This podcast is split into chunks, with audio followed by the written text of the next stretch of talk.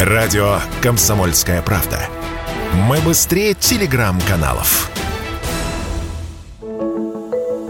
Japan International Tobacco, или JTI, выпускает такие народные для россиян марки, как Winston, Camel, Glamour, LD, Тройка и полтора десятка других. Основанный в Японии табачный гигант начал работать в России в 99-м. Сейчас у компании 5 фабрик на территории страны. Последние 15 лет JTI – лидер табачной отрасли в России по рыночной доле, данные Forbes. Бизнес ширился и рос. С этого года планировался выпуск стиков для нагревания. Пересмотреть свои планы компании пришлось на фоне антироссийских санкций. Так, в марте этого года JTI JTI решила придержать новые инвестиции, а также поставить на паузу маркетинг и запуск новых продуктов. Накануне на посту гендиректора своих фабрик под Питером компания сменила специалиста из Европы на россиянина Павла Купреева. И, наконец, сегодня было официально заявлено. Руководство JTI в раздумьях о судьбе своего российского бизнеса. Не исключается передача другому владельцу. Как и в других индустриях, гиганты табачной отрасли переформатируют свои бизнесы в России. Imperial Brands и Philip Morris также заявляли о приостановке инвестиций и сокращении сокращения бизнеса. Большого дефицита в табачных отделах магазинов пока не видно,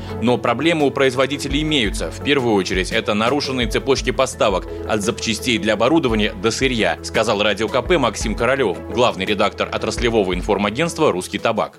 Основная проблема – это цепочки поставок, нарушенные э, с прекращением контейнерных перевозок. Вот, поэтому и сырье, и материалы, все под, э, и запчасти для машин, все это под э, вопросом, как это поставлять, как это завозить, какими путями, какими маршрутами и так далее. Этим заняты все фабрики в первую очередь на сегодня.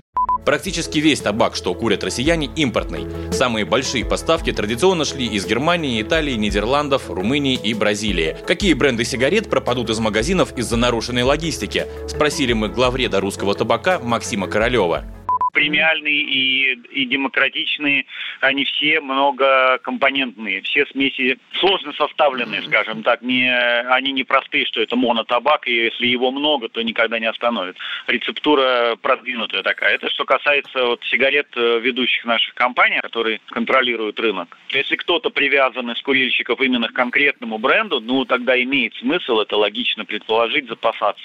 Как пишет коммерсант, объем отечественного рынка табачной продукции составляет до 1 триллиона рублей в год, или 346 миллиардов штук сигарет. Однако спрос на них и без санкций, похоже, понемногу падает. За последние пять лет продажи снизились почти на треть. В Минздраве будут рады, ведь, как вы помните, курение опасно для вашего здоровья. Василий Кондрашов, Радио КП.